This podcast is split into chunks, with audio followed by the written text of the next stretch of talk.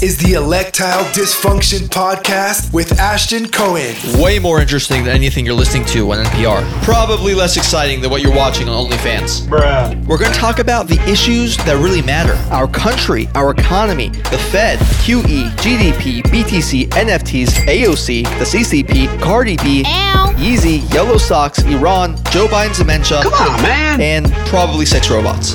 We stand for a free and open debate and exchange of ideas. And if you disagree with anything we talk about, you are a racist and no better than Hitler. What? Let's get started. Ladies and gentlemen, welcome back to the Electile Dysfunction Podcast with Ashton Cohen. I'm Ashton Cohen. I'm joined today by Heather Mac Donald. Uh, Heather is one of the smartest political commentators and writers out there. She is an attorney, best-selling author of several books, including The Diversity Delusion and a fellow at the Manhattan Institute. So, uh, Heather, thank you so much for coming on. It's a real pleasure to uh, finally meet you. Pleasure for on my part as well, Ashton. Thank you. Appreciate it. So, wanted to start off here. You've you've written a good deal about the woke, intersectional, ideological dogmas which have sort of penetrated so much of our society. This, uh, the diversity, equity, inclusion crowd, you know, would say that they're just trying to level the playing field. We're just trying to get more diversity, and we need to do this for an indefinite period of time because America is systemically racist. And once we can subjectively conclude that diversity has been achieved, if ever, then we can maybe talk about more race neutral things. What's what's the problem with that argument? Well, the problem is is that it involves massive racial preferences in every institution that is declaring itself uh, fanatically committed to diversity. And the fact is, because of the large academic skills gap, Ashton, you can have diversity or you can have meritocracy. You cannot have both. The reason that we don't have proportional racial representation in mainstream institutions is not racism. There is not a single mainstream institution which is not just turning itself into knots, trying to hire and promote as many so called underrepresented minorities as possible. Uh, underrepresented minorities is the academic term, the acronym is URMs for Blacks and Hispanics. Uh, Asians don't count because they are academically uh, competitive. In fact, they're superior. So they, they get written out of being uh, sources of diversity and, and minorities on college campuses.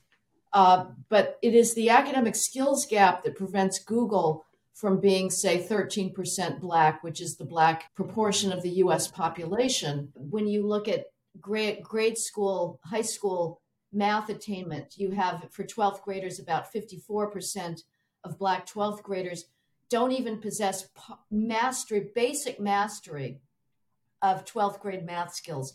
They are below basic, meaning they don't even have partial mastery of those skills. Uh, and that skills gap never closes. So you have every year, at most in the STEM fields, at most 1% of all PhDs in various engineering firm fields or physics fields uh, going to Black candidates will leave aside for the moment whether those candidates have been passed along on the basis of preferences. In many STEM fields, there are no Black candidates. So for Google to implicitly accuse its own managers of racism because it doesn't have 13% uh, Black engineers or, or computer scientists is completely anti scientific because they are not in the pipeline. And so there are two problems here, Ashton. In order to engineer diversity, you have to radically lower standards. And we see that in every university that is minimally selective across the country. Blacks and Hispanics are being admitted under a set of, of academic expectations that would be automatically, if, if they're automatically disqualifying if presented by whites and Asians. Uh, blacks can get in with very low SATs. Again, if a white or Asian would, would present those, they wouldn't even be looked at. So you are lowering our standards. But the other problem is, and this is really my big gripe with racial preferences, it, it's less what conservatives usually rail about, which is that, oh, it's unfair or unconstitutional, and we have an equal protection jurisprudence that's been built up to try and get around those questions. I find that jurisprudence impossibly, annoyingly uh, in bad faith and full of all sorts of fictions. The real problem is that these massive racial preferences do not help their alleged beneficiaries. Let's take it out of the, the highly charged issue of race and think of it in terms of sex. If MIT, already very left wing, decides it wants to up its female quotient in its uh, freshman class even further than it already has, and it admits me, uh, and let's say I have an SAT of 650 on my math SATs, it admits me to a class where the average SAT is 800. What's going to happen? I am going to flounder. I'm going to struggle in my classes because teaching will be geared towards the norm.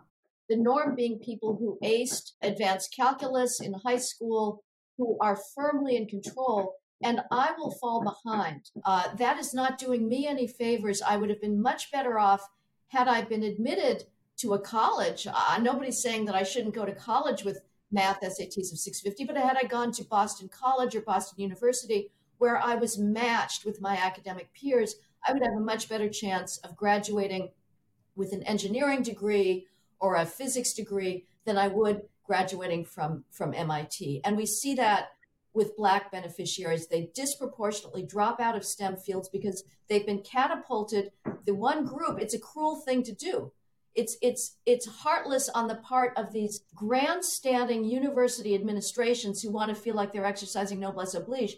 They're they're setting up these black students on average to fail just so they can look upon their domain and feel so proud of themselves for diversity. It's a cruel thing to do. It's also academically counterproductive for these students themselves. You bring up a really good point there. It's gone even a little bit more pernicious than that because you see this, and I actually pulled up the stats with MCAT scores. And this is where, where you get into like actual situations where, you know, there's life or death consequences. So if you have an MCAT score of 24, 26, which is below average, and a below average GPA, and you're black, you have a 56% chance of getting into medical school. If you're white, it's 8%. If you're Asian, it's 6%. Do we want mediocre physicians presiding over life and death scenarios? And on top of that, wouldn't that in itself lead to some sort of stigmatizing of certain groups? Let's say you had a couple not great physicians of a certain race, and that might make people more prejudiced and stereotypical. Well, there is an enormous effort underway to punish anybody who acknowledges these facts or acknowledges the fact that a racial preference regime does impose stigma on its alleged beneficiaries. Mm-hmm. You're not allowed to say it. And, and so we have students being forced to live a lie. College, uh, rather, high school seniors, they all know each other's SAT scores. Uh, they can see what's going on and they see that their Black peers are getting admitted to schools with much lower SATs mm-hmm. than they are, schools from which they may be rejected. And yet, if any student mentions the existence of these preferences, he's castigated as a racist. Mm-hmm. On the one hand, these universities are completely uh, illogical. They say, on the one hand, to the Supreme Court, if you deny us the ability to exercise these vast racial preferences, to lower our standards in an extraordinarily uh, consequential way, we will not be able to achieve this alleged end of diversity. Mm-hmm. And then at the same time, they'll say, oh, if you suggest that we have lowered standards to get black students in, you're a racist. Right, right. So they both claim this is essential and, and deny that it's going on. Uh, as far as the real life consequences, of course you're right. In normalizing these preferences, the elites in our societies are engaged in a profoundly nihilistic enterprise which is to deny that we can make judgments about different levels of academic skill, competence, and knowledge. And we're pretending that everything is equal and that there are not some people who are better at certain things than other people are. And, and so you have this movement now to ban the submission of SATs as undergraduates. More and more medical schools are uh, saying we don't want MCATs for Black mm-hmm. students. Graduate schools in STEM are, are saying GREs are no longer required. We don't really want to see them. And I posit that the reason for that movement, it is an illogical movement because the reality today is that schools do, in fact, pay enormous attention to these objective, colorblind, valid standardized tests of academic competence. They simply race norm them. So they have one scale for admitting whites and Asians, and they and they calculate the ranks of their applicants out to the like 0.0000 1% of, of precision. And then they have a completely different scale that's race norm that's lower uh, for Blacks and Hispanics. And they rank people within that. Mm-hmm. So they could continue accepting these scores and continue doing their race norming. The reason that they are saying they want to ban the submission of scores entirely so that nobody will be taking the MCATs, nobody will be taking the GMATs, nobody right. will be taking the GREs or the SATs, is to put the college board and the medical board that administers the MCATs out of existence entirely.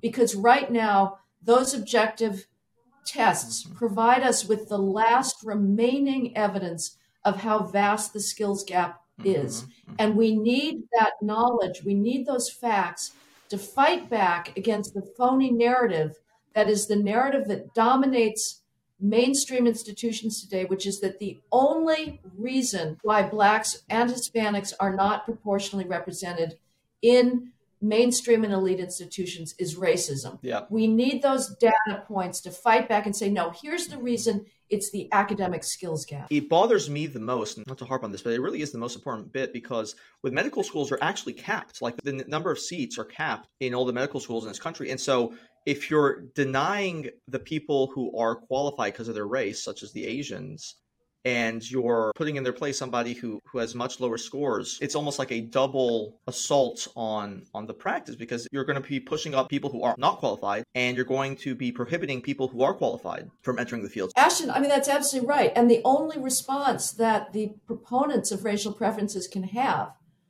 and these proponents are everywhere they are everywhere in the corporate world, in the law world, mm-hmm. the banking world, academic world.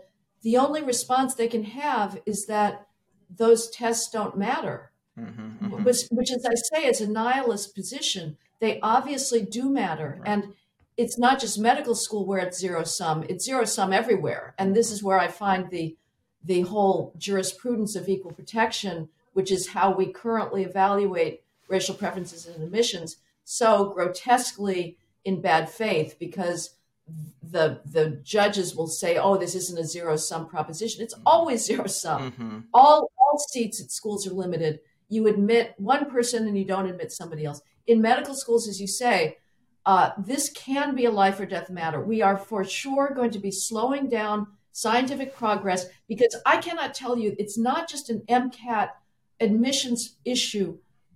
The entire medical profession. Mm-hmm whether it's the federal funding agencies, uh, the licensing boards, the American Association of Medical Colleges, the AMA, have all turned themselves into slavish imitations of Ibram Kendi and Robin mm-hmm. DiAngelo in their daily railing against science as a racist enterprise, right.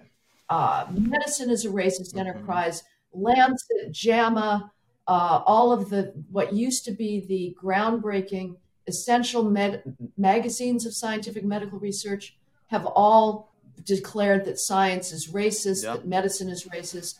And and what's happened, you know, the one of the another fictions that one comes across in the justification for racial preferences is okay, it's merely a thumb on the scale. No, mm. the the preferences are massive, as you say. Mm-hmm. Uh, to go back to those MCAT data that you that you earlier referenced, it means that a, a black student with mediocre MCATs and GPAs has a nine times higher chance of admission than an Asian mm-hmm. and a seven times higher chance of admission than a white with similar grades. What happens is, if it was a thumb on the scale, maybe the students would keep up. They don't. They fall right. massively behind. And so, what we've had in the last year, uh, one of the threshold tests in the course of a medical student's education is something called the Step One exam for the medical licensing exam. This is a test that's taken after the second year of medical school to test a student's clinical knowledge of, of various scientific concepts.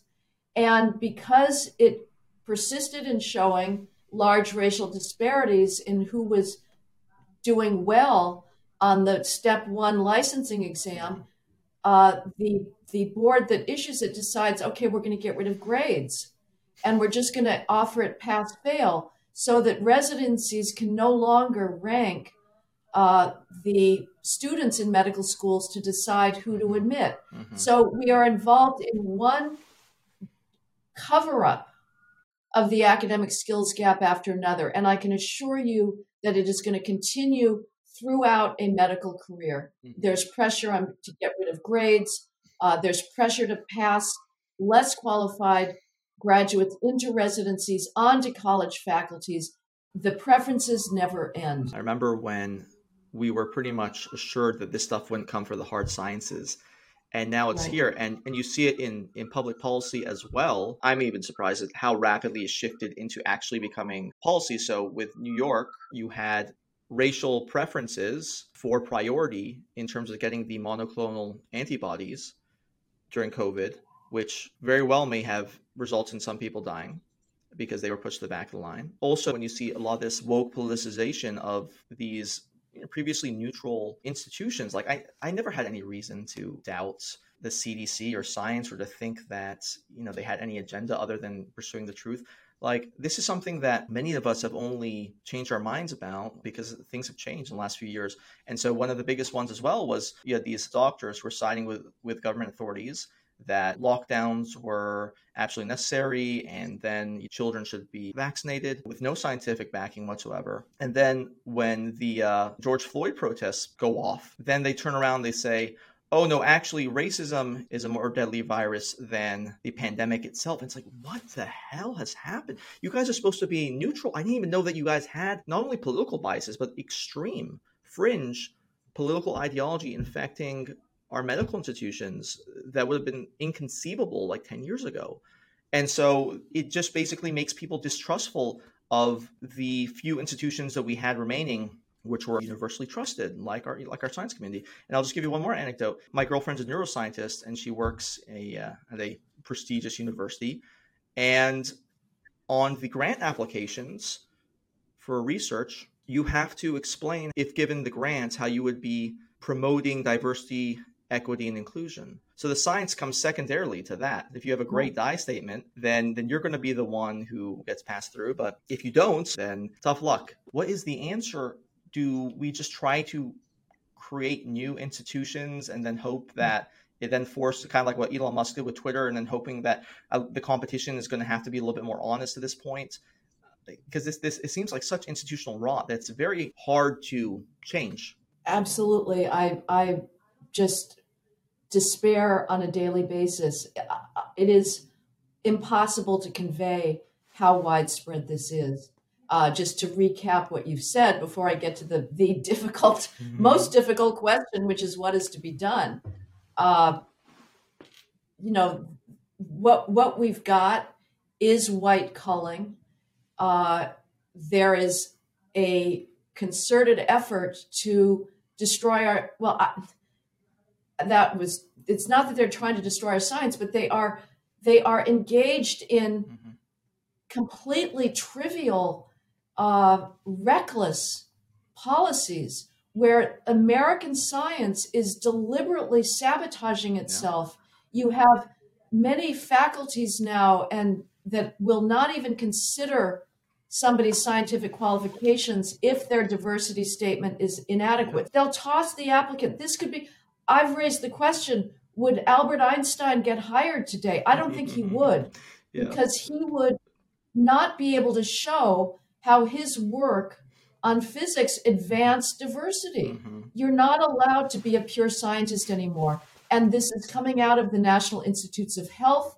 They have program after program whose main goal is to make sure that there is a proportional representation of minorities in neurology labs, in Alzheimer's labs, in drug testing, mm-hmm. uh, you know, populations, in cancer labs. And I've had scientist after scientist say, I am spending much more time worrying about how to present the issue of my research on, on signaling in, in nematodes as a diversity issue of how it helps the Black mm-hmm. community in, in. South Philadelphia than I am actually doing the research. So right. we are sabotaging our scientific capacity. Meanwhile, here's what China is doing. Now, China obviously has its extreme pathologies as well, mm-hmm. as we saw with its zero COVID insanity. Yep.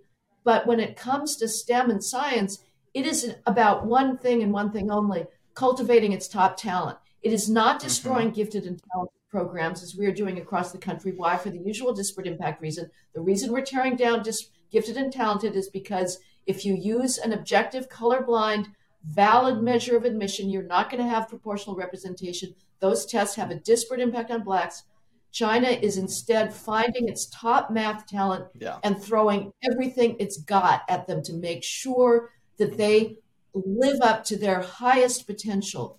We're destroying our scientific potential. We are saying if you're white or Asian, we don't want you. We're sending a message mm.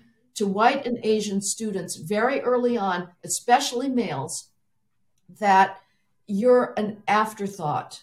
And, and this is not a way to make sure that we stay scientifically competitive. As far as what we do, creating new institutions, it's such a hard, hard task because these legacy institutions have enormous prestige. Mm-hmm. The stupid alumni keep funneling their kids into them. They keep funneling billions of dollars into these colleges that have by now long since betrayed their fundamental mission of passing on knowledge because the parents are so hungry to get their kids credentialed with this this prestigious uh, mm-hmm. degree. If we could find billionaires that were willing to do real risk capital and say, okay, I'm going to try and create an alternative institution. I'm going to try and make it as meritocratic as possible. I'm going to sell it on those grounds that, okay, it's not a Harvard degree, but this is so difficult to get into that you can brag about your child at your cocktail parties that you know this degree will be just as prestigious on IQ grounds as as as going to Cornell or or, or Williams. Uh, but but at the very least, what we have to do is tell the truth and not be cowed. And we have to keep on saying the alternative explanation. The reason we don't have racial proportionality is not racism, it's the skills gap. As long as the only allowable explanation is racism, which is the status quo today, the left wins. Mm-hmm. Every institution is coming down. Yeah, I mean, and it's quite the indictment uh, to say that even the communists aren't doing this, right? I mean, and, I, I've joked about this before. It's it's even the CRT style intersectional stuff, which some people refer to as cultural Marxism. It is even more sick in a lot of ways than than communism, which is pretty insane because communism it's like the worst thing ever. And even if you go back to like the Soviet Union, as long as you played the party line, you know, you may have been able to get by as a scientist just focusing on science, as long as you didn't, you know, uh, piss off one of your authoritarians. And again, communism, no one's a, a bigger hater of it than me, but like this is a even more divisive, even more tribalistic ideology than that. And also interesting that like the term diversity itself is so subjectively applied, right? So I remember when I was in university, I was, I was probably the only non leftist on my student body council, right? And you know, I, I could be just derided as, as just like a white guy or something from somebody who's you know I'm half Middle Eastern. My I speak Farsi. My mother's a refugee from Iran. My grandfather is from India. My great grandfather is from Iraq, right? But uh, so I'm not I'm not diverse. You know, Larry Elder is the black face of white supremacy. But then you could have a you could have a panel of eight people, all of them being black and female, with the same exact or similar viewpoints, and that's somehow diverse. Of course, uh, Jews aren't diverse anymore; they're not uh, you know counted for any of the minority points, as are as are Asians, who have even worse. Let's talk a little bit about your column about white being a epithet. What do you mean by that? Well, all that the New York Times or the Washington Post needs to do to discredit an institution or an individual is to append uh, the adjective white before mentioning that institution or individual. And uh, the press or politicians have uh, immediately then have said that this is somebody who is the beneficiary of unjustified privilege, uh, who's participating in a system of ongoing racism.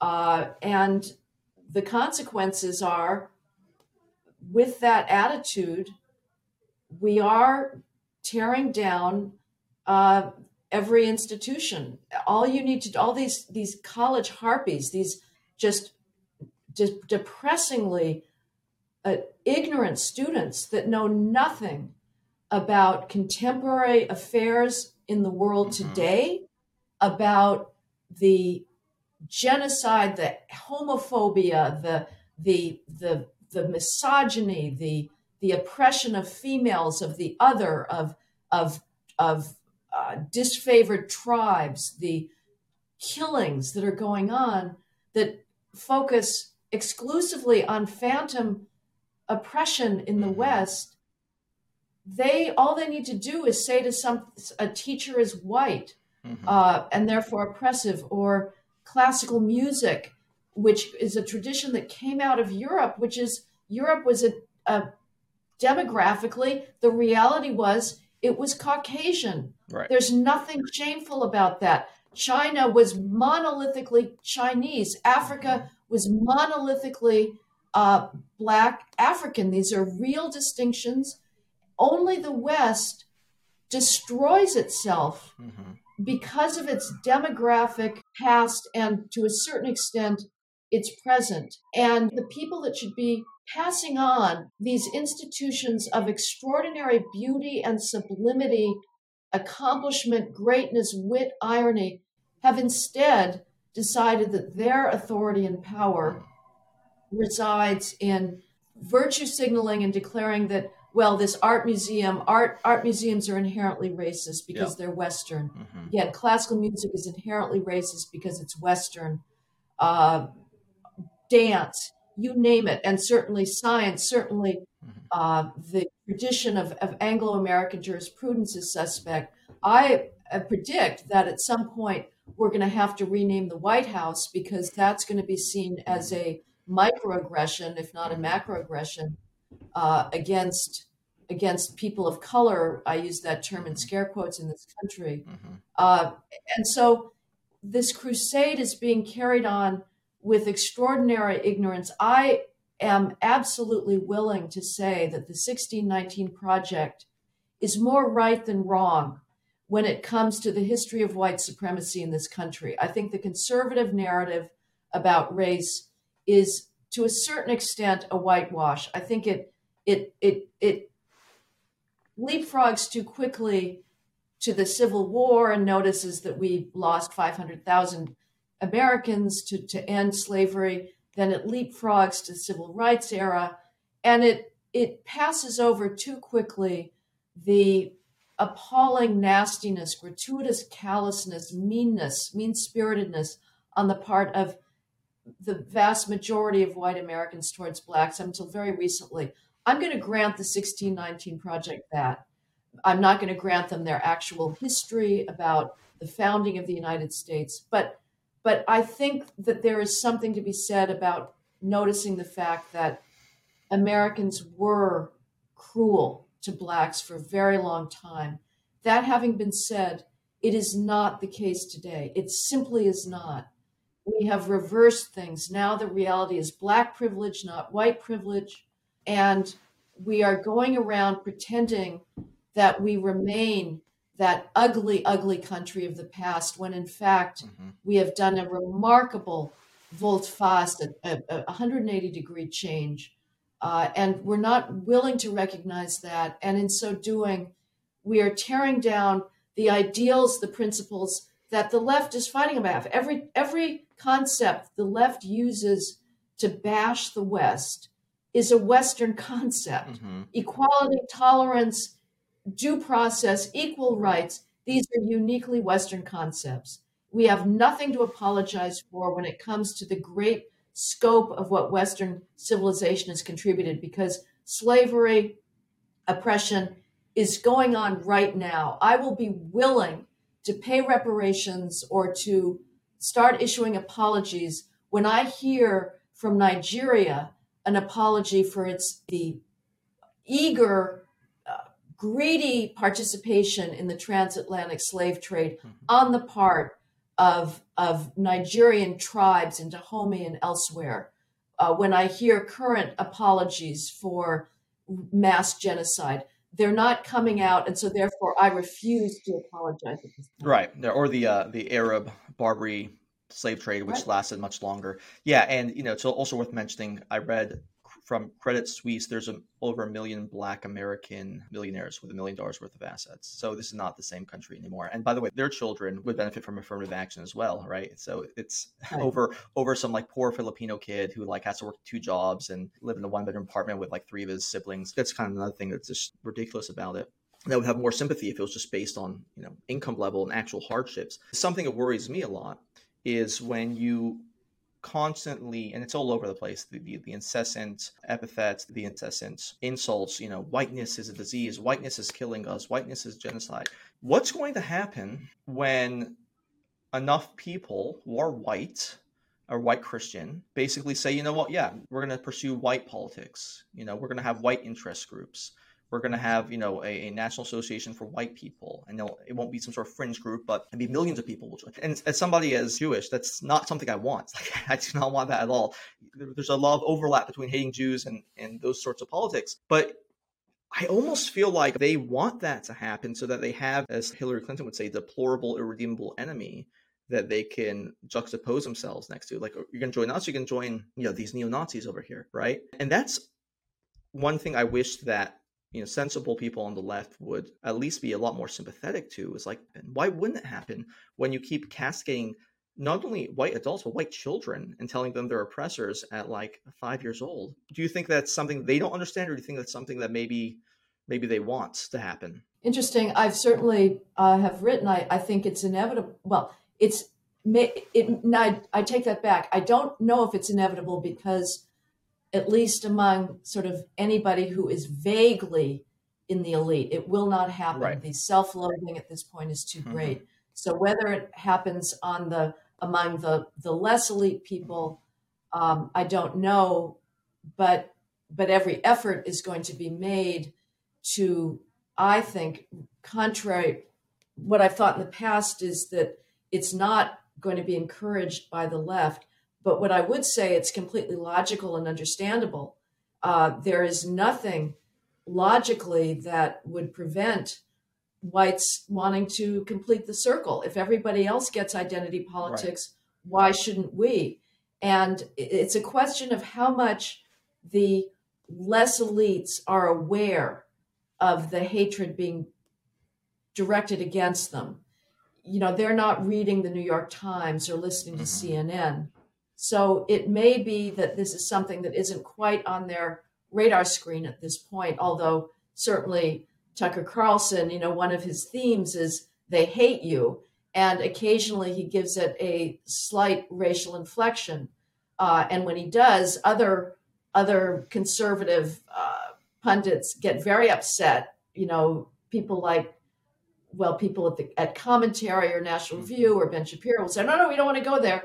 I have to say, a part of me says, bring it on, uh, because it's it's a question of just fighting back at this point. Mm-hmm. So I don't know. Uh, it it would be completely justified in my view. How much longer mm-hmm. can whites be blamed for problems which at this point are not of their own making? Again, I acknowledge the the uh, history in this country, but that is not the history mm-hmm. today the reason we don't have proportional representation is that inner city culture for decades now has been oppositional, it's been pathological.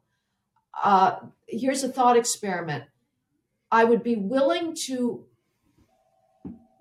reach for the systemic racism explanation to explain ongoing racial disparities in representation under these conditions if blacks acted like Asians for, say, 10, 20, 30 years in all things related to life and academic success, if they studied, if they took their textbooks home, if there was a culture of academic achievement, if parents monitored their kids' homework, made sure they showed up on test days, were not truant, uh, didn't get involved in drugs and gangs, as opposed to what you see now in the inner city. And, you know, if you can get an inner city teacher to talk honestly to you about what those classrooms are like, they're hellholes. Mm-hmm. They're chaotic. Right. The kids don't take their textbooks home. Yeah.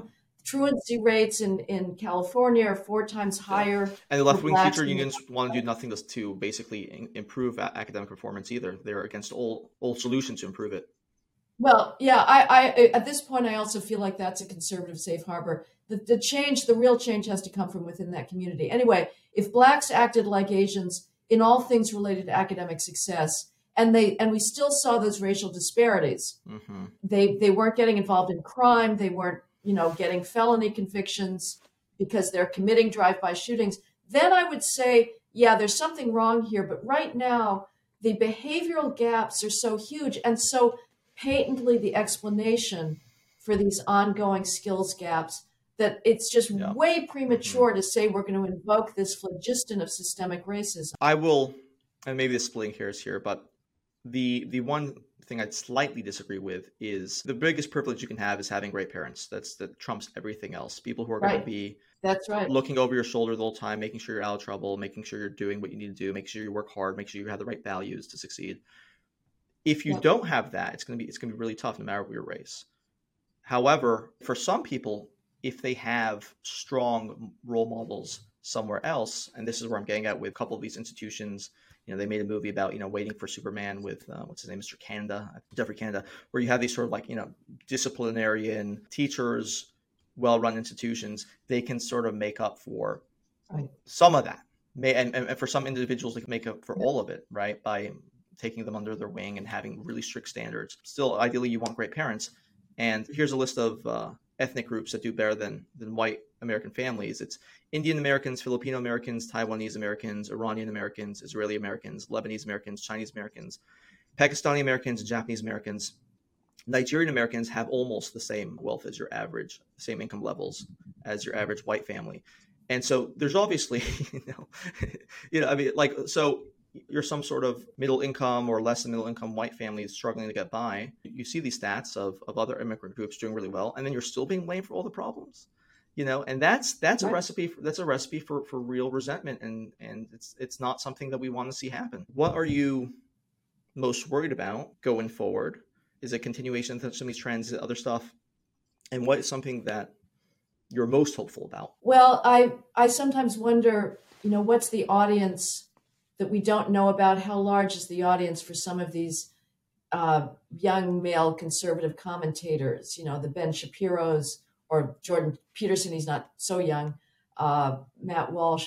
Is there a group there that can be organized uh, to say we're not taking this group calumny any longer? Mm-hmm. Uh, and are those uh, thought leaders willing to organize?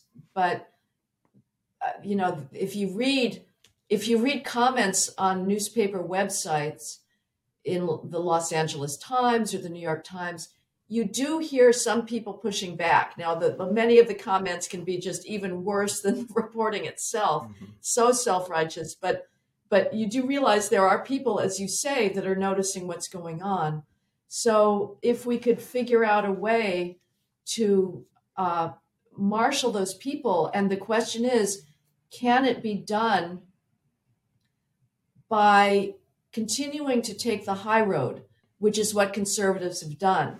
By and large, they are refusing to use the W word. Mm-hmm. Uh, you know, there's very few people that are willing to say, wait a minute, white people don't deserve uh, this group guilt.